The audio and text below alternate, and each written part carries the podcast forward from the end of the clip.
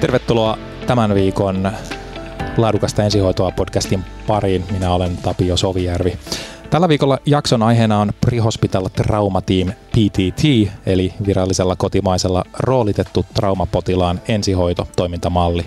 Käydään läpi, mistä PTT-toimintamallissa oikeastaan on kyse, minkälaiset toimenpiteet auttavat vaikeasti vammautunutta potilasta ennen sairaalaan saapumista, mihin traumapotilaat tyypillisesti kuolevat ja miten roolitettu traumapotilaan ensihoidon toimintamalli pyrkii edesauttamaan potilaiden selviytymistä. Käydään myös läpi, minkälaisiin tilanteisiin tämä toimintamalli sopii ja mihin ehkä ei. PTT-toimintamallin saloja on tänään ystävällisesti saapunut avaamaan kaksi vierasta, jotka sattuneesta syystä tuntevat aihepiirin paremmin kuin juuri ketkään muut. Jani Kankainen on ensihoidon kenttäjohtaja Länsi-Uudenmaan pelastuslaitoksella. Taustalla yli 20 vuotta ensihoidossa niistä 10 vuotta kenttäjohtajana ja Jani on alkuperäisen PTT-protokollan kehittäjä. Susanne Ongerman on anestesiologian ja tehohoidon erikoislääkäri, päätoimisesti lääkäri helikopteri Finhemsissä yli 10 vuotta ja nyt viimeistelyssä oleva väitöskirja käsittelee toimintatapojen muuttamista ja uusien menetelmien käyttöönottoa ensihoidossa. Jani ja Suski, oikein paljon tervetuloa. Kiva, kun sain teidät vieraaksi tänne jaksoon. Kiitos. Kiitoksia. Heti alkuun, äh, Susanne, mistä tässä PTT-toimintamallissa on nyt pähkinänkuoressa kyse? No, tässä on kyse siitä, että vammatehtävä palastellaan vaiheisiin ja niiden vaiheiden sisällä on määritellyt roolit ja niillä rooleilla on tietyt tehtävät. Eli ihan ne tutut asiat, mitä vammapotilaalle aina tehdään ja mitä sillä tehtävällä tapahtuu, niin ne on vaiheissa ja rooleissa niin, että kaikki tulee tehtyä ja osin samaan aikaan niin, että se toiminta on mahdollisimman tehokasta. Palataan kohta tarkemmin siihen, että miksi näin tehdään ja mitä hyötyä siitä on, mutta Jani, sinä olet yksi tämän koko PTT-protokollan luojista. Tähän liittyy aika hauska, jos näin voi sanoa, ainakin ensihoidon näkökulmasta hauska tarina, miten tämä PTT-prosessi sai alkuunsa? Joo, no tota, 2019 oltiin kollega Piikin Janin kanssa tota, tämmöisellä hyppäjäkeikalla. Se oli, muistaakseni se oli helmikuun talvi silloin ainakin oli, että oli lunta maassa ja mulla oli toimistopäivä ja mä olin sitten siinä piikki, piikki päivystin niin hänelle työparina sitten siinä päivällä ja lähdettiin keikalle ja ajettiin se keikka ja keikka pois ja sitten tota, lähdettiin siltä keikalta tulemaan takaisin asemalle. Niin sitten mä siitä ohjaajan paikalta tuumasin piikille, että, että olisiko vähän siistiä, jos kaikki nämä tota, traumakeikat menis näin hyvin. Oliko se joku, että se meni ajallisesti tehokkaasti vai mikä siinä erityisesti jäi mieleen, että tämä pitää jalostaa eteenpäin?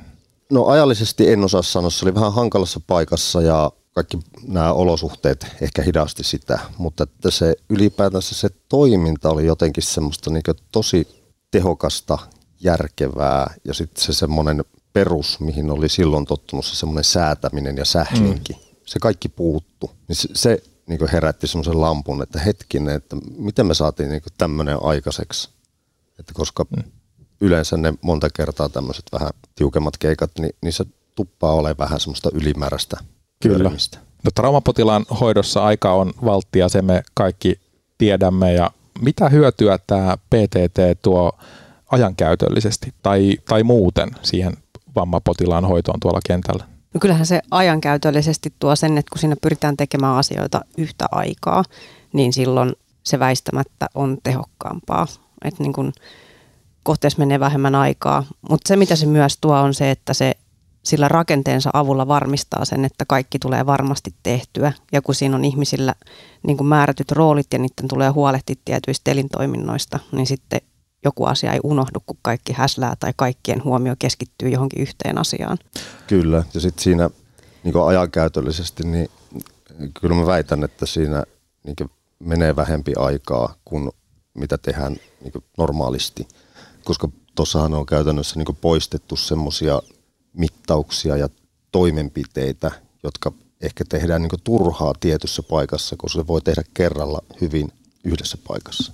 Että semmoinen monta kertaa saman asian tekeminen, niin se on jätetty pois.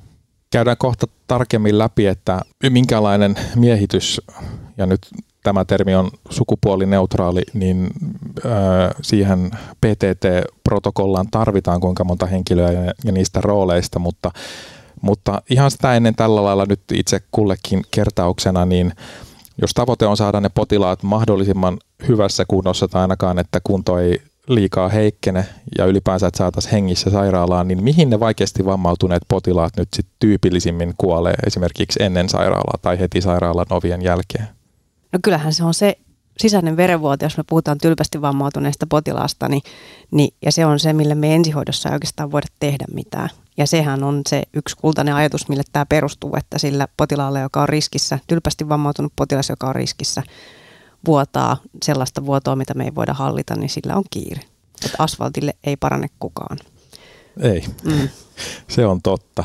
No tässä on tosiaan selkeät roolit, ja, ja, jotka on hyvin pohdittu ja suunniteltu ja, ja tietysti vaatii myös sen, että, että osallistuvat henkilöt ainakin jollain tasolla koulutettu tähän, niin minkälaiset roolit tässä PTT-tiimissä on? Kuinka monta ja mitä he tekevät? No tämä rooliajatushan on käytännössä, tämähän on ihan sitä meidän alkutekemistä.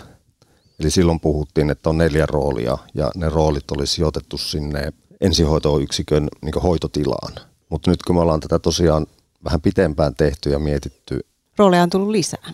Neljä roolia on edelleenkin siellä hoitotilassa, mm. mutta sitten taas niin toiminta tapahtumapaikalla, niitä, niitä ei ehkä ole nimetty niitä rooleja, mutta ne on sitten hoitaja yksi tai hoitaja kaksi tai... Mm. Eli tavallaan siinä on, ehkä olennaisimmat roolit on äh, siellä toimintatapahtumapaikalla vaiheessa, niin siellä on hoitaja yksi ja hoitaja kaksi, jotka on ikään kuin siinä perusmuodossaan niin ensimmäisen ensihoitoyksikön työpari.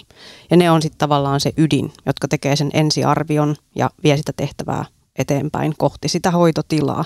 Ja sitten kun sinne on saatu lisää ihmisiä, niin se rakentuu sitten siihen klassiseen neljän suorittajan tiimiin, jotka on sitten se hengitys, passari, verenkierto ja traumajohtaja. Joo, mennään kohta sinne ambulanssiin sisään, mutta ehkä tässä vaiheessa kuuluu sanoa disclaimer, että Jani ja kumppanit on, on koska me työskennellään samalla pelastuslaitoksella, niin silloin aikanaan jo pilotointivaiheessa myös minut tähän kouluttaneet ja että en täysin objektiivisesti pysty tähän suhtautumaan, mutta olen hyvin vaikuttunut ja PTTtä paljon töissä monien potilaiden kanssa käyttänyt. nyt kun se tuli sanottua, niin palataan siihen alkuun, että tuota, eli tämä koko PTT-mallihan siis käynnistyy jo ennen kuin ollaan edes potilasta kohdattu tai ylipäänsä vielä kohteessa. Niin miten tämä voidaan, mitä ne välivaiheet ja toiminta on siinä ennen kuin ollaan siellä pakettiauton sisällä potilaan kanssa? No tähän toimintamallihan kuuluu niin valmistautuminen, toiminta tapahtumapaikalta, toiminta ensihoitoyksikössä ja sitten nyt viimeisempänä, ainakin henkilökohtaisesti mä oon jotenkin niin ihastunut siihen, niin on tämmöinen oppimiskeskustelu tästä toiminnasta. Hmm. Eli tavallaan itse siinä tehtävässä se valmistautuminen toiminta tapahtuman paikalla ja toiminta ensihoitoyksikössä on niin kuin ne tavallaan siihen to- potilaaseen liittyvät vaiheet ja sitten tavallaan sitä implementoinnin apuna voi käyttää oppimiskeskustelua, lyhyttä keskustelua tehtävän jälkeen, jossa näiden niin kuin vaiheiden avulla käydään läpi se, että kuka oli missäkin roolissa ja miten se tehtävä eteni. Joo. Ja eli ilmeisesti kun, kun ollaan menossa kohteeseen ja ensitiedot viittaa siihen suuntaan, että siellä voisi olla vaikeasti vammautunut potilas, niin, niin mitä siinä menomatkalla noin niin kuin karkeasti pähkinänkuoressa tapahtuu? Onko se se päätöksenteko, että nyt siirrytään tähän PTT-malliin vai tehdäänkö jotain muuta jo siinä vaiheessa? No joo, karkeasti näin. Että se, kuka sitä ensihoitotehtävää johtaa ensihoidon puolelta, niin esitietojen ja tapahtumatietojen ja mitä nyt hätäkeskukselta saadaan, niin sen perusteella sitten käytännössä – että onko se kenttäjohtaja tai se, kuka nyt sitä lähtöä johtaa, niin sit, että saadaan se koko porukka, joka sinne tehtävälle on tulossa, niin samalle viivalle, niin ilmoittaa puheryhmissä, että PTT-toiminnan mukainen toiminta ja siitä sen pitäisi lähteä sitten käyntiin.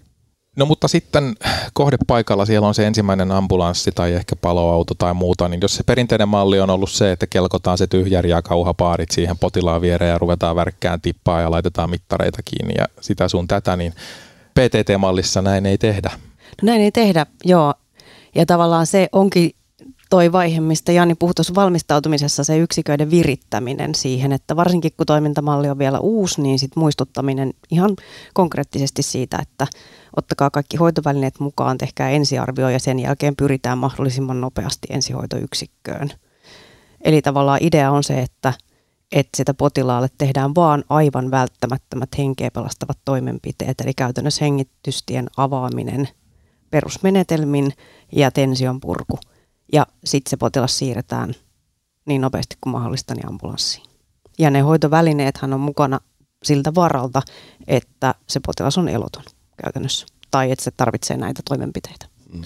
No potilas on saatu autoon ja siinä vaiheessa se te olette tehneet silloin, kun tätä koulutettiin ja ilmeisesti se kuuluukin tähän. Meillä on hieno muistikortti, tämmöinen neljän lokeron muistikortti, missä on nämä neljän hengen roolit. Eli sitten siellä ambulanssissa on neljä henkilöä, niin mitä siellä auton sisällä tapahtuu ja kuinka paljon siihen sitten voi, onko siihen joku aikatavoite, että milloin pitää olla liikkeellä sitten? No joo, siis aikatavoite on 10 minuuttia, mutta se nyt on vähän semmoinen niin veteen piirretty viiva. Et jos pitää tehdä jotain toimenpiteitä, jotka hyödyttää sitä potilasta, niin sitten ne vie sen ajan, mitä ne vie, mutta että kuitenkin sitä aikaa seurataan. Semmoisilla potilailla, joilla ei tarvitse mitään ihmeellisiä toimenpiteitä tehdä, että laitetaan tippaa ja nämä perusjutut, annetaan vähän kipulääkettä tai jotain lääkkeitä, niin 10 minuuttia pitäisi riittää ihan hyvin kyllä siihen koko. Joo. Silloin kun te suunnittelitte ja kehittelitte sen, sen keikan jälkeen, joka, joka toimi alkusysäyksenä tällä Pre-Hospital Trauma Team protokollalle, niin miten ne valikoitui ne, että mitä sille potilaalle siellä tehdään? Miten, miten se meni se prosessi? Että? Voi että, mitähän kaikkea siinä, siis palataan taas siihen ihan alkujuttuun. Sitten kun me tultiin asemalle, niin sit sitä, että hetkinen, että olisikohan tämä semmoinen. Ja Pirneskosken Jussi sattui olemaan meillä silloin vastuulääkärinä. Sitten mentiin Jussi juttu sillä kysyttiin, että tämmöinen älyväläys tuli, että mitä mieltä olet, että kannattaisiko tätä alkaa jatko kehittää. Ja sitten Jussi näytti peukku, että joo ilman muuta kuulostaa hyvältä ja sitten tota, omalle pomolle kysyi, että sopiiko käyttää työaikaa tämmöiseen ja sopi. No sitten mentiin miettimään ja piirtää paperille ja ajat kaikkeen mahdollisesti. Muistettiin, että Suskihan on tällä hetkellä töydössä vaihdossa, niin Suskille viesti, että tämmöistä ollaan alettu miettiä, että kiinnostaako niin tämmöinen ajatus ja olisiko maista saada se Töölön tapiksen se. Siellä on tämmöinen... Traumatoimintaohje. Niin, se ohje, että onko meillä jotain niin käyttöä sille. Mutta näihin rooleihin, sit, mitä, mitä me mietittiin, niin käytännössä se oli se, että meitä sattui olemaan just, että silloin kun mä olin työpari ja oli piikki ja sitten ensihoitajat, niin meitä sattui olemaan neljä siellä niin hoitotilassa – niin vähän se, että, että missä me oltiin ja just se, että vähennetään sitä ylimääräistä liikkumista ja toisten yli niin tavaroiden ottamista ja tämmöistä. Sillä logiikalla ne, niin ne paikat muotoutu ja sitten vaan mietittiin, että mitä kaikkea niin esimerkiksi traumajohtajalle, että mitä sen kuuluu tehdä ja mitä se pystyy tekemään sitä omalta paikaltaan ja mikä se on se passarin rooli ja tämmöiset. Ja ilmeisesti vaalikosuskin täydet, Niin, se oikeastaan joo. se tavallaan, kun tämä niinku avautui tämä, tämä niinku työjako siinä ambulanssissa, niin se näyttäytyi siinä vaiheessa, kun te sitä kerroitte, että se on nimenomaan suunniteltu siellä ambulanssissa tehtäväksi niin, että ihmisten tarvii mahdollisimman vähän liikkua. Että niinku käytännön tehtävillä sen on huomannut, että mitä isompi härdelli, niin ihmiset menee ees taas siinä pienessä ambulanssin sivutilassa, kompastelee tavaroihin ja kaikki keskittyy samaan ja yhteen asiaan ja on tosi ahdasta. Et se oli niinku ehkä se niin kuin älyväläyksen älyväläys se, että jengi pysyy paikallaan, mikä oli sitten tosi rohkeeta, että siinä myös rikottiin sitten ehkä perinteisiä aakkossääntöjä, että siellä on vähän sekoitettu kuka vastaa mistäkin kirjaimesta niin kuin joiltain osin niin kuin just siksi, että saataisiin se tiimi pysymään niin kuin rauhassa paikallaan joka sitten niin kuin herätti suurta kunnioitusta niin kuin meissä, kun se nähtiin, että se on se rohkeus tavallaan ajatella uudella tavalla. Sittenhän on erilaisia konseptikursseja, niin kuin vaikka ETC, tämmöinen European Trauma Course, jossa on tämmöinen Dr. A, Dr. B, Dr. C, ja niillä on niin kuin tietyt niin kuin tehtävät ja aika helposti esimerkiksi semmoisen kurssin käynneenä jämähtää siihen, että no voi että olisi kiva, että tämmöinen olisi ensihoidossa, mutta ei tätä oikein pysty tekemään, kun nämä kirjaimet nyt on tällä. Tuota, mainitsitkin, Jani, että olitte suskin yhteydessä ja, ja vähän osviittaa sieltä, että miten, miten töölössä traumapotilaita on hoidettu, niin onko siis suski, äh, minkälainen se sairaalan sisäisen traumatiimin malli on esimerkiksi nyt täällä vaikka HUS-alueella entinen Töölö, nykyinen siltasairaala, niin eroaako se ja jos niin, millä tavalla tästä mallista? No suorittajien, niin kuin tavallaan, että millaisia suorittajia siellä on. Että siinä tiimissä on anestesialääkäri, joka vastaa siellä pääpuolessa tietyistä asioista. Hänellä on hänen avustava hoitaja. Sitten on kirurgi, jolla on hänen avustava hoitaja. Ja sitten on usein vielä tavallaan traumajohtaja kirurgi, joka, joka sitten niin kuin katsoo tavallaan sitä jalkopäästä. Ja sitten saattaa olla vielä lisää avustavia henkilöitä. Että tavallaan siinä on, tällä hetkellä mä en ole itse asiassa ihan varma, sen tiimin kokoonpanosta, kun en ole pitkään aikaa ollut siellä töissä, että onko se just näin, mutta että, että siinä on enemmän ihmisiä ja useampi lääkäri aina. Ja tässähän ymmärtääkseni kerrataan vielä siis kuulijoille ihan lyhyesti, että tässä ambulanssin sisällä on siis neljä henkilöä, jonka korjatkaa jos olen väärässä, mutta siis siellä on siis traumajohtaja, sitten henkilö, joka huolehtii AB-akselista siellä hengitystie päässä ja sitten passari, joka valmistelee ojentaa välineitä ja sitten henkilöä, joka huolehtii verenkierrosta, eli tipan laittoja lääkkeet. Suuri piirtein näin. Joo, eli paljon, paljon vähemmän kuin sairaalassa, mutta ei välttämättä yhtään lääkäriä. Tilanteesta riippuen, niin kuka näihin rooleihin valikoituu, että kuka pelaa niin sanotusti mitäkin roolia, vai onko sillä väliä? Kyllä sillä itse asiassa on väli. Ja no lähdetään yhdestä niin tärkeimmästä pelurista tästä passari. Passarihan täytyy olla semmoinen henkilö, joka löytää sieltä ambulanssista ne tavarat niille muille. Et sinne on ihan turha laittaa ketään semmoista, joka ei löydä kaapeista tai tietä, missä ne on. Aika luontevaa, että se passari on, voisi olla se, joka on valmistellut sitä ambulanssia, eli toinen siitä ensihoitoyksiköstä, sanotaan niin sanottu hoitaja kakkonen. Niin on hyvin ja. luontevaa, että hänestä tulee passari, jos ei ole pakko laittaa johonkin toiseen. Ja sitten verenkiertoroolissa, niin semmoinen ihminen, joka osaa hyvin avata suoniyhteyden, mielellään sellainen, joka pystyy käsittelemään lääkkeitä. Ja sitten mikä siinä on myös tosi olennaista näiden niin teknisten asioiden, siinä on muutamia pienempiä mittauksia, mutta sitten se verenkierron kokonaistilan seuraaminen ja sen käsityksen muodostaminen siitä verenkierrosta. Eli että tosi niin tekninen rooli, mutta sitten siihen liittyy myös niin kuin semmoista osaamista tulkinnasta, että mikä tämän potilaan verenkierron tila on. Kyllä. Miten sitten se henkilö, joka istuu siellä potilaan päässä ja huolehtii AB-akselista. Hengitys ilman sitä ei ole mitään, niin mitä ajatuksia siihen rooliin, kuka siihen laitetaan? No se on sillänsä jännästi kaksijakoinen rooli, että se voi olla tosi helppo tai se voi olla tosi vaikea. Että tavallaan hyvin hengittävä potilas, joka on tajuissaan, niin se rooli on aika simppeli. Että se on sitten tavallaan sen potilaan ja hengityksen tarkkailua ja niiden numeroiden niin kuin mieleen painamista, mitä si- siihen niin kuin liittyy. Mutta sitten se voi olla ääreistä vaikea. Se voi olla, olla kurlaava vammapotilas huonolla tajunnalla, joka vaatii niin kuin kaikki manuaaliset temput, että sen hengitystien saa pysymään auki. Ja tästä tuleekin sitten se, että se voi olla VPK-tyyppi, joka joka niin kuin hyvin siinä jututtaa potilasta, seuraa sitä potilaan tilaa, tai sitten se on se kokeneen ensihoitaja, joka tekee kaikkeensa, että se pärjää sen hengitystien kanssa. Aina kun laitetaan johonkin titteliin sana johtaja, niin, niin kuulostaa komealta ja vaativalta, niin minkälaisia ominaisuuksia trauma, PTT-traumatiimin johtajalta nyt sitten edellytetään joko koulutuksen tai, tai muiden ominaisuuksien puolesta?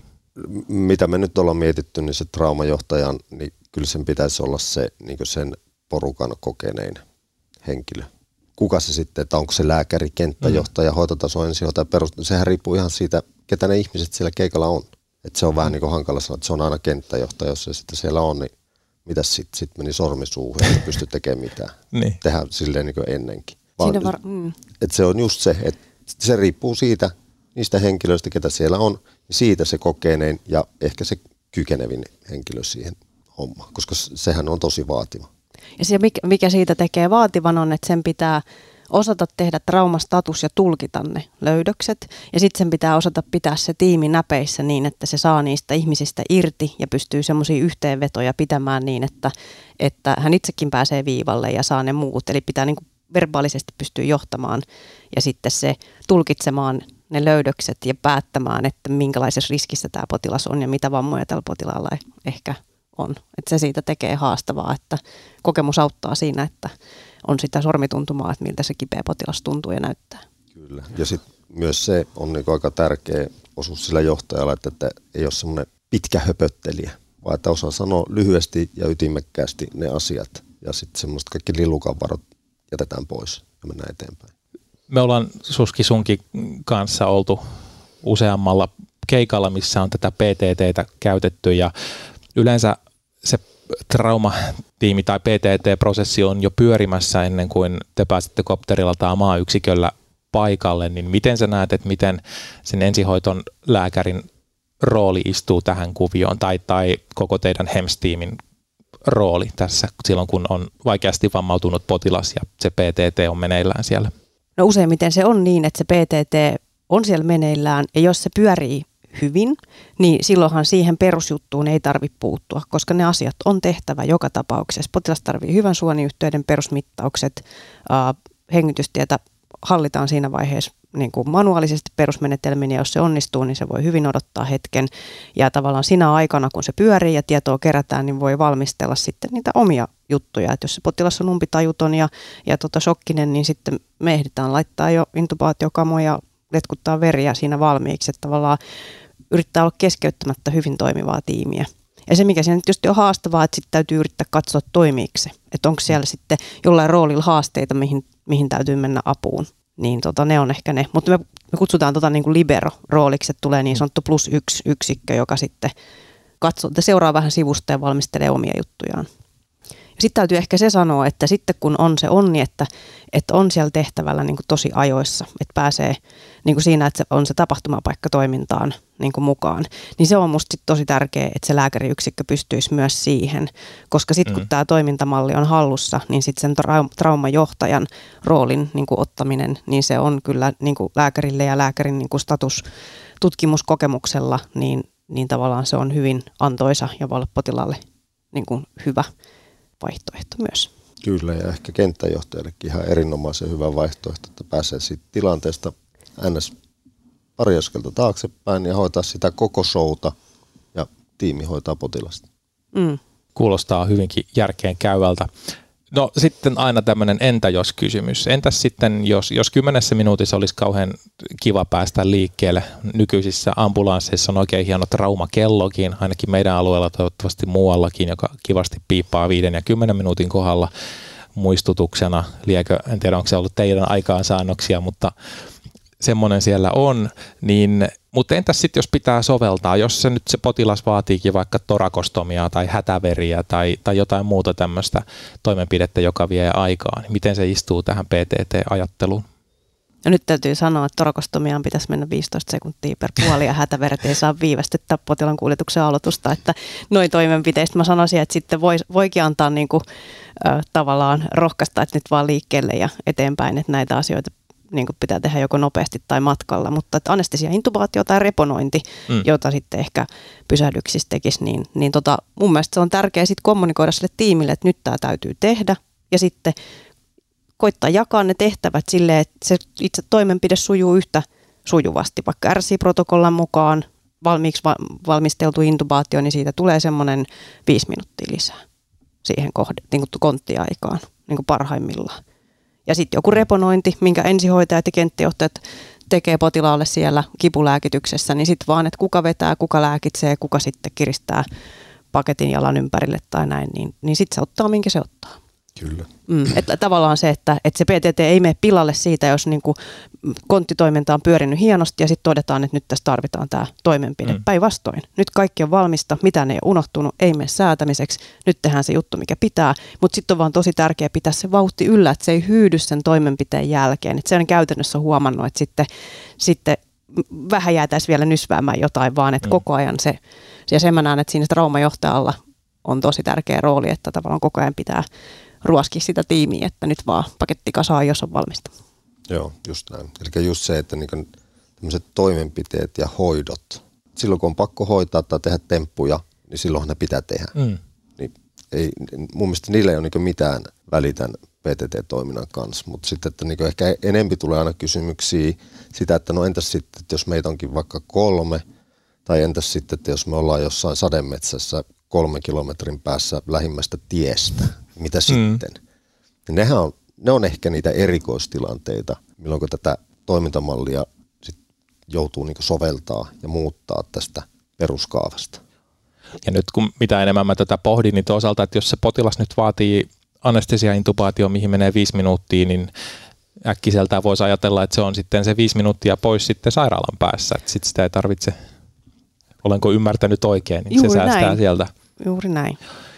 Tuota, Ehkä tuosta niin. mä en tota niin, voi olla sanomatta nyt, kun me soveltamisesta puhutaan, että tosi olennainen juttu tuosta sademetsästä, että on se sitten kansallispuisto tai sademetsä, niin se, että tässä on se mahdollisuus soveltaa sitä juurikin niin, että jos se on kohde tosi kaukana, on, on kohde kaukana siitä ambulanssista, niin viedä se kontti, niin sanottu ensihoitoyksikön toiminta sinne tapahtumapaikalle hallitusti, niin että se sanotaan mm. ääneen, että nyt meillä on poikkeustilanne, tässä on niin järkyttävän pitkä siirtomatka, että tätä potilasta ei voi tutkimatta ja hoitamatta niin kuin vetää mönkiällä niin kuin puolta tuntia täällä kansallispuistossa tai sademetsässä, niin, tota, niin silloin hallitusti sanotaan, että nyt me siirretään ensihoitoyksikkötoiminta tänne, tehdään roolijako ja, ja työskennellään tässä, niin, kuin niin sanotusti potilas valmiiksi paketiksi. Niin se oli musta tosi hyvä, että se tuli tässä esiin, koska se ei mm. ikään kuin pilaa tätä toimintamallia, vaan sitten vaan täytyy siirtää yksi palikka toiseen paikkaan. Ja toi on ehkä se yleisin, niin kuin, missä sitä voi joutua niin kuin muokkaamaan. Varmaan toki äh, niin kuin muissakin asioissa, että, että kun sit se niin kuin perustoiminta on opeteltu hyvin ja koulutettu, niin sitten sen jälkeen on luontevampaa sitten tarvittaessa soveltaa. No onko jotain tilanteita, että mihin tätä PTT-mallia ei voi käyttää? Onko joku potilas, jos mietitään nyt siis vammapotilaita ylipäänsä, niin joku ryhmä, esimerkiksi lapset tai, tai joku muu erityinen potilasryhmä, mihin se ei vaan sovi? No ei mulla kyllä tule mieleen, että lapsillehan tämä sopii niin ihan erittäin hyvin, koska mm. lapsethan on yleensä, kun ne on saanut siipeensä, niin sehän aiheuttaa niin vielä enempi sitä semmoista härdelliä. härdelliä. Mm tiimi on niin kuin ihan kierroksilla, niin mm. sitten tavallaan se, että palat, niin kuin toteutetaan niin. toimintamallia, mennään algoritmia toiminnan ohjeen ja roolin mukaan.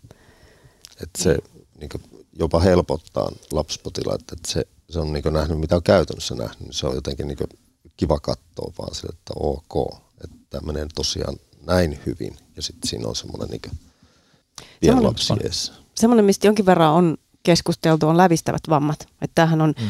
kehitetty niin kuin semmoisessa perusmuodossaan tämä on niin kuin tylpästi vammautuneelle potilaalle ja siihen kuuluu immobilisointi ja, ja niin kuin si, siihen vam, semmoisiin vammatyyppeihin liittyvät asiat, mutta että tämä niin kuin pienellä twistillä esimerkiksi immobilisaatio pois jättämällä ja huomioimalla sen, että miten lävistävästi vammautunut potilas tutkitaan, niin, niin tämä roolijako ja kaikki sopii sellaisenaan. Mm. Että niin kuin mäkin sanoisin, että ei, että ei ole, kun on vaan se ymmärrys siitä, että on tilanteita, joissa täytyy soveltaa. Kenties siirtää palikoita toiseen paikkaan tai antaa jollekin roolille vähän enemmän tehtäviä, koska, koska tässä tarvitaan, mutta sopii, sopii kaikkeen.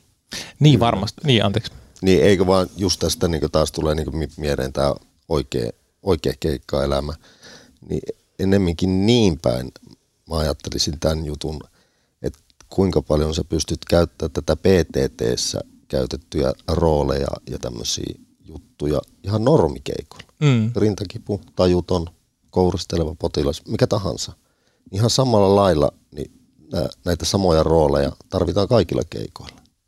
Että ei tämä ole niin pelkästään mm. vammajuttua, vaan että sitten kun sanotusti tietää enempi ja osaa tätä paremmin, niin mikä tahansa keikka, niin kaikilla semmoisilla keikoilla, missä on mikä on niin aika kriittinen ja pitää nopeasti saada eteenpäin ja hoitoja, niin kun sä jaat ihmisille selkeät tehtävät ja roolit, niin yleensä se menee paljon paremmin.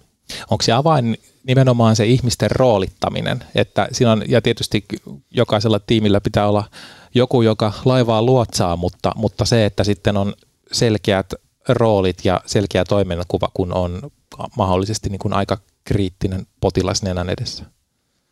No on, ja se, että se rooli tietää ne tehtävänsä. Ja sehän on sitten semmoinen koulutusjuttu, että, että sitten kun niillä kaikilla rooleilla on oikeasti sama näky siitä, että mitä ne tekee ja kun ne tekee sitä samaan aikaan, niin mä ehkä aistin, että se on se keikan flow, mikä on ollut silloin 2019 siellä, siellä keikalla, että kun jengi tekee oikeita asioita samaan aikaan ja tulee niitä suvantohetkiä, että kaikki vaan tekee omaa hommaansa ja sitten palataan taas yhteen ja se keikka etenee tehokkaasti niin siinä se roolituksen niin kuin kauneus on. Kyllä, kyllä niin faktahan on se, että, että jos sulle joku antaa jonkun tehtävän, mikä sun pitää tehdä, niin eikö se yleensä niin helpota sen tekijän elämää? Että no. Jos sulle sanoo, että käy hakemaan paarit tuolta alhaalta ja tuonne tänne ylös, niin sun ei tarvitse miettiä mitään muita juttuja. Että sä haet ne paarit ja viet ne sinne ylös ja that's it. Kyllä. Ja voisi ajatella, että myöskin se, että, että joku selkeästi sitä laivaa luotsaa ja, ja silloin muut voi tietää, että, että joku, joka ei ole tämä on nyt siis vain omaa tulkintaa, joka ei ole välttämättä sitten niin hän se on ehkä just jossain yksittäisessä toimenpiteessä, niin pystyy ottaa sitten sen askeleen tai kaksi taaksepäin ja miettiä sitä kokonaisuutta. Ja sehän tässä ehkä, ehkä se, että just toi, että kun saa jonkun tehtävän, niin sitten hän keskittyy siihen tehtävään. Niin jos me halutaan niistä neljästä ihmisestä maksimit irti, niin sitten jokaisen pitäisi saada keskittyä siihen tehtävään, jopa sen johtajan. Et kun se johtaja tutkii sitä rintakehää tarkasti ja pohtii, että narattiko se tuolta ja niin mihinkäs tästä nyt olikaan osunut se se, se golfmailla, niin, niin tavallaan ei sekä pysty ottaa vastaan semmoista, sata sitä, sata tätä, sakeri, takapa, takana, känä, että tavallaan myös se, että itse mm. asiassa tässä ei välttämättä ole sitä, joka ainakaan sillä hetkellä seisoo siellä taaempana, jos ne on vaan nelistää, vaan että siinä on neljä ihmistä, jotka työskentelee ja myös se, jos kaikki hanskaa hommansa, niin myös se johtaja keskittyy ja sitten mm. ne palaa yhteen siihen yhteenvetoon. Ja siinä se onkin, sitten on se johtajan hetki niin katsoa sitä kokonaisuutta. Mutta ehkä itse usein siinä vähän niin kuin kaikki me omassa työssämme ollaan siinä tulessa välillä, että on niin kuin tosi monta asiaa ja pitäisi käsillä tehdä samaan aikaan tarkkailla ja sitten tulee vielä informaatio niin kuin sivusta. Mm. Niin eihän se ole hirveän helppoa ottaa sitä vastaan ja prosessoida. Että se olisi tosi makeeta, että tulisi hetki, jolloin tulisi informaatio, prosessoida ja sitten taas tehdään. Että semmoinen makkara, mikä tämä nyt, mä näytän täällä käsillä tämmöistä, tämmöistä tota makkaraa. Ja ne, mitä sä mainitsit tuossa yhteenvetohetkiksi, niin ne lienee myöskin samalla niitä päätöksentekohetkiä. Ja, Kyllä. Ja ilmeisesti ne on, ne on tähän protokollaan ainakin lähtökohtaisesti suunniteltu ne tietyt päätöksentekopaikat. Kyllä, ja se on just se. Se on se hetki, milloin kaikki tuo sen oman tietonsa ja tekemisensä yhteen ja sitten yhdessä tiimin kanssa tehdä ne päätökset, mitä seuraavaksi. No tämä on nyt äh, vuodelta 2019, silloin oli tämä teidän, teidän keikkanne, mistä, mikä oli, toimi tässä alkusysäyksenä, niin nyt eletään tätä tallentaessa 2023 syksyä. Tutkittiinko nyt silloin alkuvaiheessa, kun, kun tätä pilotoitiin tuolla Länsi-Uudellamaalla, niin että miten tämä protokolla toimii, tai sitten mä en ihan tarkkaan tiedä, Suski, minkälainen prosessi teillä tuolla lääkärihelikopterissa oli tämän PTTn käyttöönotto, mutta miten, miten sitä tutkittiin, että onko tämä hyvä ja minkälaista hyötyä se tuo potilaalle? No mä en ehkä sanoisi sitä tutkimukseksi, mutta joo, siis tästähän tehtiin tuonne Merlot Mediin, että siis siellä oli muutamia tämmöisiä suljettuja kysymyksiä, joihin vastattiin kyllä ja ei ja jotain tämmöistä ja sitten tämmöinen niin avoin, avoin kysymys siitä, että miten niin omasta mielestä meni ja tämmöinen, että oliko kivaa ja sitten vähän katsottiin noita aikoja sitten siinä samalla, että kauan, kauanko se kohteessaoloaika on. Mutta mitään siis semmoista niinku tutkimustutkimusta ei tehty, että enempi se oli vähän, että seurattiin sitä, että miten tämä lähti sen koulutuksen jälkeen käyntiin ja mitä ihmiset niinku ajatteli siitä ja ylipäänsä käyttikö ne sitä, koska mm. se, että on ihan uusi toimintamalli ja just opeteltu, niin joo sitä vähän muistaa, mutta sitten se on vaan jännä juttu, että sitten kun se tulee se keikka, mikä pikkusen nostaa niitä sykkeitä – Mm. Ja sitten kuitenkin tehdään niin, miten on aina ennenkin tehty, koska se on, se me takaisin sinne omalle mukavuusalueelle, kun se et ole ihan varma, että miten tämä PTT menikään. No, Kyllä. Mennään, tehdään sitten niin ennenkin, laitetaan se kauluri ja kaikki mittarit sinne ojan pohjalle, kun näin on aina tehty. Ja tyhjäri siihen viereen. Ja... Niin. No minkälaisia ö, havaintoja te teitte ja minkälaista palautetta kentältä tuli?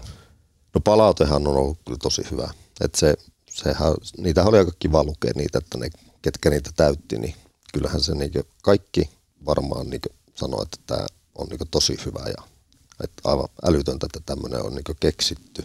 Ää, no niistä kohdeajoista, niin no se hajontahan nyt on, se riippuu aika paljon missä se potilas on, että se on niin vähän hankala sitten sanoa, että mitä siinä tapahtuu, mutta että mitä tässä nyt on niin ihan oman työn ohessa seurailu, niin kyllä tota, semmoinen 20 minuuttia, jos on statustettu kohteessa ja sitten lähdetään kuljettaan, niin silloin tietää, että silloin on niin mennyt tosi putkeen. Että silloin on mm. päästy aika hyvin lähelle potilasta ja kaikki tehty, että se auto liikkuu. Että alle 20 minuuttia, jos päästään traumapotilaan kanssa siitä, että kun se statustetaan kohteessa, eikä olla ehkä välttämättä potilaan luona vielä. Mm. Siitä, että tämä auto liikkuu sairaalaa kohti, niin se on jo kyllä aika supertoimintaa sitten jonkunlainen selvästi, siis teidän havaintojen ja palautteen perusteella niin johonkin, jos nyt voi käyttää termiä tämmöiseen kultasuoneen ainakin potilaan näkökulmasta, niin selkeästi sillä alkuperäisellä 2019 oivalluksella niin pääsitte? No, paha sanoa. Toivottavasti, toivottavasti. Mitenkä Suski teille sitten äh, lääkärihelikopteriyksikön päässä, niin tähän myöskin implementoitte tämän oman käyttöön ja, ja toki sitten Janin ja kumppaneiden kanssa pohjitte, niin miten se prosessi teillä meni ja minkälaista palautetta tuli? No itse niin kuin yksikössä se meni silleen, että me saatiin olla jonkinlainen koekani, niin meillä oli jonkinlainen yhteinen koulutuspäivä siinä, niin kun te tulitte vetämään meille simulaatiota ja, ja lääkärit ja HCM sitten kiersi kaikissa rooleissa ja sitten ambulanssin takatilassa sitä niin kuin toistoja, toistoja, toistoja ja silloin oli töölöstä, silloisesta töölöstä oli, oli tota, kirurgia- ja anestesiapuolen johtoa katsomassa sitä toimintaa, että se oli sitten heille niin kuin tuli samalla esiteltyä. Ja, ja sitten sitten on ollut niin kuin toistuvia koulutuspäiviä, että sitä on kerrattu ja sitten vedetty keskenään. Et sen huomaa, että sitä pitää kerrata ja tämmöistä toimintamallia, vaikka joka ikinen asia sen sisällä on tuttu. Että tavallaan eihän siinä sinällään ole mitään niin kuin uutta, mm. mutta ne on vaan laitettu semmoiseen tiettyyn järjestykseen, niin sitä pitää kerrata ja harjoitella. Että sitten siitä on tullut osa niin kuin trauma, vuosittaisen traumakoulutuspäivän harjoitusta ja sitten meillä on joku, joku työvuorokoulutus vuodessa aina siitä. Ja sitten tavallaan mä näkisin, että siinä on sellainen, että itse sen protokolla-osaaminen, että jokaisessa roolissa osaisi toimia ja tavallaan silloin se tarkoittaa sitä, että sit johtajana pystyy tarkkailemaan niin kuin tavallaan, että tekeekö ihmiset oikeita asioita ja pystyy kenties verbaalisesti tai muistikortin avulla ohjaamaan, että hei, katoppa vielä tuo. Niin sitten se, että se on semmoisen tiimin kanssa, joka ei sitä PTTtä osaa, niin se on ihan loistava johtamisen työkalu. Että mm. sitten sit tavallaan, sit se voi olla vähän hitaampaa tai vaatii enemmän verbaalista ohjausta, mutta sillä saa sen tiimin niin kuin kaauksen pois ja tiimin järjestymään. Ja sen pystyy tekemään, vaikkei kukaan tietäisi vielä PTTstä mitään. Kun ihmiset, ihmiset selittää tuossa siinä ja huolehdit tosta, ossa siinä, teet toi asia. Niin tota, se ehkä niin kuin ensihoitolääkäreille myös sitten avautui se, että kun sen osaa itse hyvin, niin sit sen, sitä voi käyttää johtamistyökaluna myös keikoilla, missä se tiimi ei toimi niin kuin siellä, kun vaikka nyt Lupin alueella kaikki on koulutettu. Tällähän me silloin Piikin kanssa aloitettiin. Eihän sitten kukaan muu tiennyt kuin me. Kyllä. Et se oli just se, että me mentiin keikalle, sitten alettiin, että hei tehdään nyt näin, että kuunnelkaa. Sitten kaikki katsoi silleen, että, että jaha, että mitähän sieniä on taas aamulla syöty. että nyt on taas tällä tuulella tuo, tuo, tuo herra täällä töissä. Ja sitten sen keikan jälkeen, niin kuin, että, että okei, että me niin kehitellään tämmöistä hommaa, että miltä tämä teistä vaikuttaa. Sitten niin sieltäkin se saatu palaute, että, että tuo oli tosi kiva. Mm. Että olipa helppo tehdä duuni, kun ties mitä piti tehdä. Minkälaisia suunnitelmia nyt sitten jatkolle? Onko tarkoitus ehkä kehittää protokollaa eteenpäin, tai selvästi te olette jo siitä alkuperäisestä kehittäneet, mainitsitte nämä purkukeskustelut ja myöskin se, että se on konkreettinen elementti, se mitä tapahtuu jo kohteeseen mennessä. Onko jotain muuta suunnitteilla, mistä voi mainita ehkä jotain tutkimusta tai muuta jatkojalostusta? No mehän ollaan nyt siis tavallaan sitten tavallaan niin virkatyön ulkopuolella tästä innostuneet, niin, niin lähdetty sitä niin kuin jalostamaan vielä eteenpäin. Ja, ja tota, nyt meillä on ollut ilo ja onni järjestää niin PTT-kursseja, avoimia kursseja, joita, joita nytkin on sitten tänä syksynä Arkkaadassa ja pelastusopiston kanssa yhteistyössä. Ja, ja tota, sitten olemme tehneet PTT-verkkokurssin, joka tässä lokakuun aikana julkaistaan, että mahdollisimman moni pääsisi aiheeseen tutustumaan. Miten Jani nyt vaikka oman työsi ja toimenkuvasi näkökulmasta, kun sä olet tämän yhdessä toki kollegoittesi kanssa tämän koko PTT-protokollan vähän niin kuin isä, niin mihin suuntaan sä haluaisit sitä viedä? Vai onko se nyt, se on valmis, se on siinä? Ei, ei, ei tämä on nyt varmaan, moneskohan versio tämä voisi olla. Paha sanoa, mutta tämä on ehkä jotain versio kolme. Kolme tai neljä, Kolme joo. tai neljä. Jotain semmoista. Sehän meni niin tosiaan, että kun me tämä silloin virka, virkatöinä tehtiin ja sitten tehtiin niin sopparit, että koulutetaan se koko HUS-alueelle ja sitten kun se homma oli tehty, niin sittenhän tämä oli vähän semmoinen, että hetkinen, että tässäkö tämä nyt oli. Sitten sitä vähän siinä katteltiin ja oltiin ja sitten lyötiin viisaat päämme yhteen sitten Suski ja Jussi ja Jounin kanssa. Ja tultiin siihen tulokseen, että, ei, että tässä on vielä niin kuin, että tämä on niin raakile tämä juttu. Että tässä on niin paljon juttuja, mitä me pystytään niin kehittämään ja parantamaan, mistä saadaan sitten niin potilaalle hyötyä ja tiimityö paranee niin valtavasti potentiaalia. Et nyt me ollaan sitten tosiaan sitä pari vuotta, kun me ollaan tässä nyt mietitty ja tehty ja että nyt on niin tämmöisiä kaupallisia koulutuksia, lähipäiviä ja sitten tämä verkkokurssi. Ja nythän me sitten odotetaan, että jos jengi alkaa tätä niin opettelemaan ja käymään läpi, niin sitten taas sen palautteen pohjalta. Että sieltä, nythän me ollaan pyöritetty viidestään tätä mm. omissa päissämme. Kun palautetta tulee, niin sieltä voi tulla, niin kuin, että okei, okay, eihän tuommoista osattu edes ajatella, että tuohon on niin täydellinen, tuohon sopii niin nyrkkisilmään tähän juttuun. No varmaan semmoinen niin jatkokehittäminen, että lävistäviin toimintamallin niin kuin muokkaaminen niin, että siihenkin niitä askelmerkkejä pystyisi niin kuin tekee samanlaisiksi ja erityyppisiin tehtäviin niin kuin vielä askelmerkittää. Että mä näen, että niitä yksityiskohtia voi hioa ihan loputtomasti, että se tavallaan mitä enemmän yksityiskohtia on hiottu, niin sitä parempi se flow on. Mm. Että on ja, ja sitten se, että tosi monelle ensihoitajalle vammapotilaat on, on tosi sytyttävä ja, ja semmoinen niin kuin kiinnostava potilasryhmä tai meille kaikille suurimmalle osalle ensihoidon ammattilaisista, että tämä on niin kuin mahtava juttu saada hioa. Suski, sun viimeistelyssä oleva väitöskirja käsittelee toimintatapojen muuttamista ja uusien menetelmien käyttöönottoa ensihoidossa. Nyt kun mä luen tämän, tämän kyseisen lauseen uudestaan ja niin PTT, mitä suurimmassa määrin on, on uusi menetelmä ja toimintatapojen muuttaminen, niin onko sun väitöstutkimus tai ehkä osa tutkimuksissa, niin liippaako ne tätä aihepiiriä? No ei tätä aihepiiriä liippaa, että ne, ne käsittelee hengitystie protokollan käyttöönottoa ja verituotteiden käyttöönottoa ja semmoista. Mutta että ehkä erilaisia prosesseja niin tarkastelleena ja niissä mukana olleena, niin tämä on tosi herkullinen ja tosi monimutkainen. Että tähän liittyy valtava määrä ihmisiä erilaisia toimijoita VPK-tasolta ensihoitajiin, kenttäjohtajiin, pelastajiin, ensihoitolääkäreihin, tosi paljon organisaatioita. Ja, ja niin kuin tavallaan, että miten toimintamalli muutetaan – niin kuin isoissa organisaatioissa ja kuinka, kuinka se implementointi tehdään, että, että jos se halutaan tehdä niin, että se oikeasti juurtuu, niin kuin tässä tuli ilmi, että se ei välttämättä yhdellä koulutuksella tapahdu, koska sitten siellä seuraavalla kovalla keikalla se ei muistukaan mieleen, että kuinka monta kertaa sitä pitää kouluttaa ja ajatella, että se on kahden vuoden tai kolmen vuoden projekti, minkälaisia elementtejä on käytössä, onko just esimerkiksi nettimateriaalia, jota kaikki voisi käydä ja sitten erikseen harjoituksia, jatkuvia muistutteita, kaikkea tämmöistä? Niin tavallaan on, ollut tosi, tai on tosi hienoa nyt seurata Suomessa, että miten, miten me saataisiin, niin onko tämä semmoinen, mikä me haluttaisiin implementoida, musta tämä voisi olla, niin tota, yhdessä tehdä samalla lailla, että me voisi mennä mihin tahansa Suomessa traumakeikalle ja sitten hmm. puhua samaa kieltä. Ja sitten jokaisen keikan jälkeen oppimiskeskustelu, että käytetään tavallaan sitä elävää niin. elämää niin kuin oppimiseen, että, että simulaatiopäivä maksaa X monta euroa, että sinne tulee henkilöstö ja vetäjät ja ne on tosi tärkeitä, mutta sitten meillä on joka ikisessä työvuorossa keikkoja, josta me voidaan mm. oppia.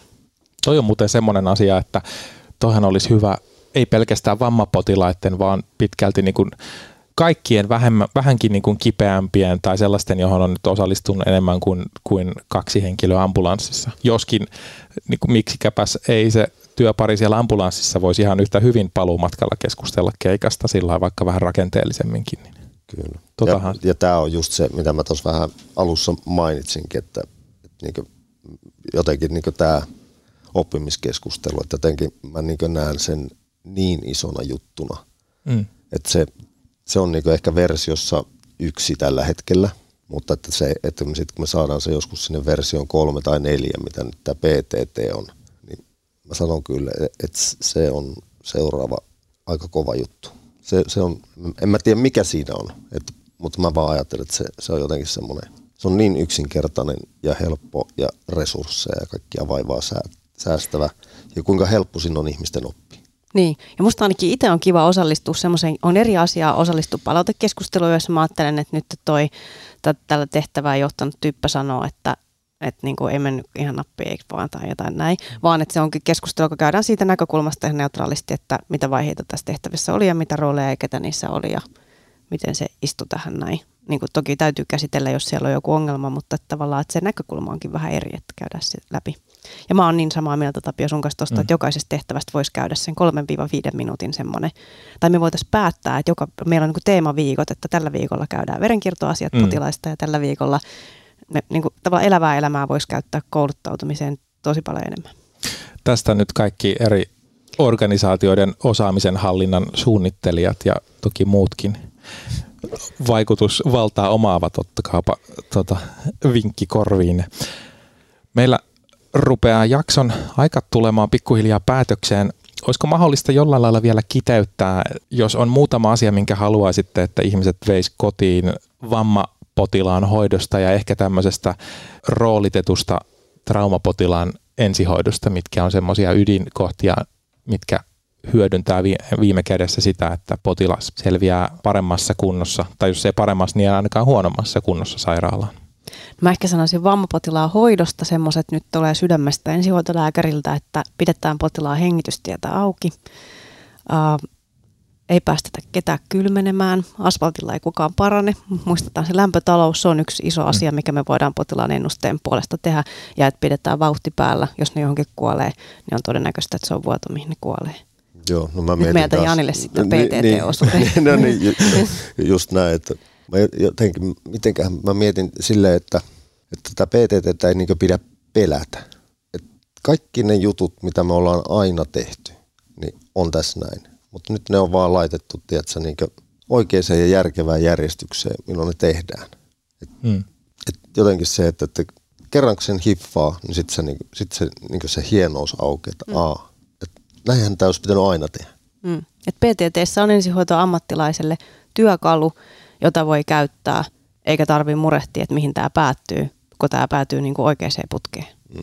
Nyt jos tämän tiimoilta ja toivottavasti kun heräsi lisämielenkiinto tähän roolitettuun traumapotilaan ensihoitotoimintamalliin eli PTT, niin lisää koulutusta on saatavilla teidän Pro for Pro-yrityksen ja yhteistyökumppaneiden kautta koulutukset sekä Arkaadassa että pelastusopistolla ja verkkokurssi tuloillaan sinne education.com-palveluun. Linkit kursseille ja materiaaliin löytyy tämän podcastin jakson saatetekstistä, Instagram-julkaisusta ja myöskin paramedic.fi nettisivulta. Suski ja Jani, suuri kiitos, että sain teidät vieraaksi kertomaan tästä toimintamallista ja oli mukava jutella tästä. Riittäisi vaikka pidempäänkin puhuttavaa, mutta kiitoksia tällä erää. Kiitos. Kiitos.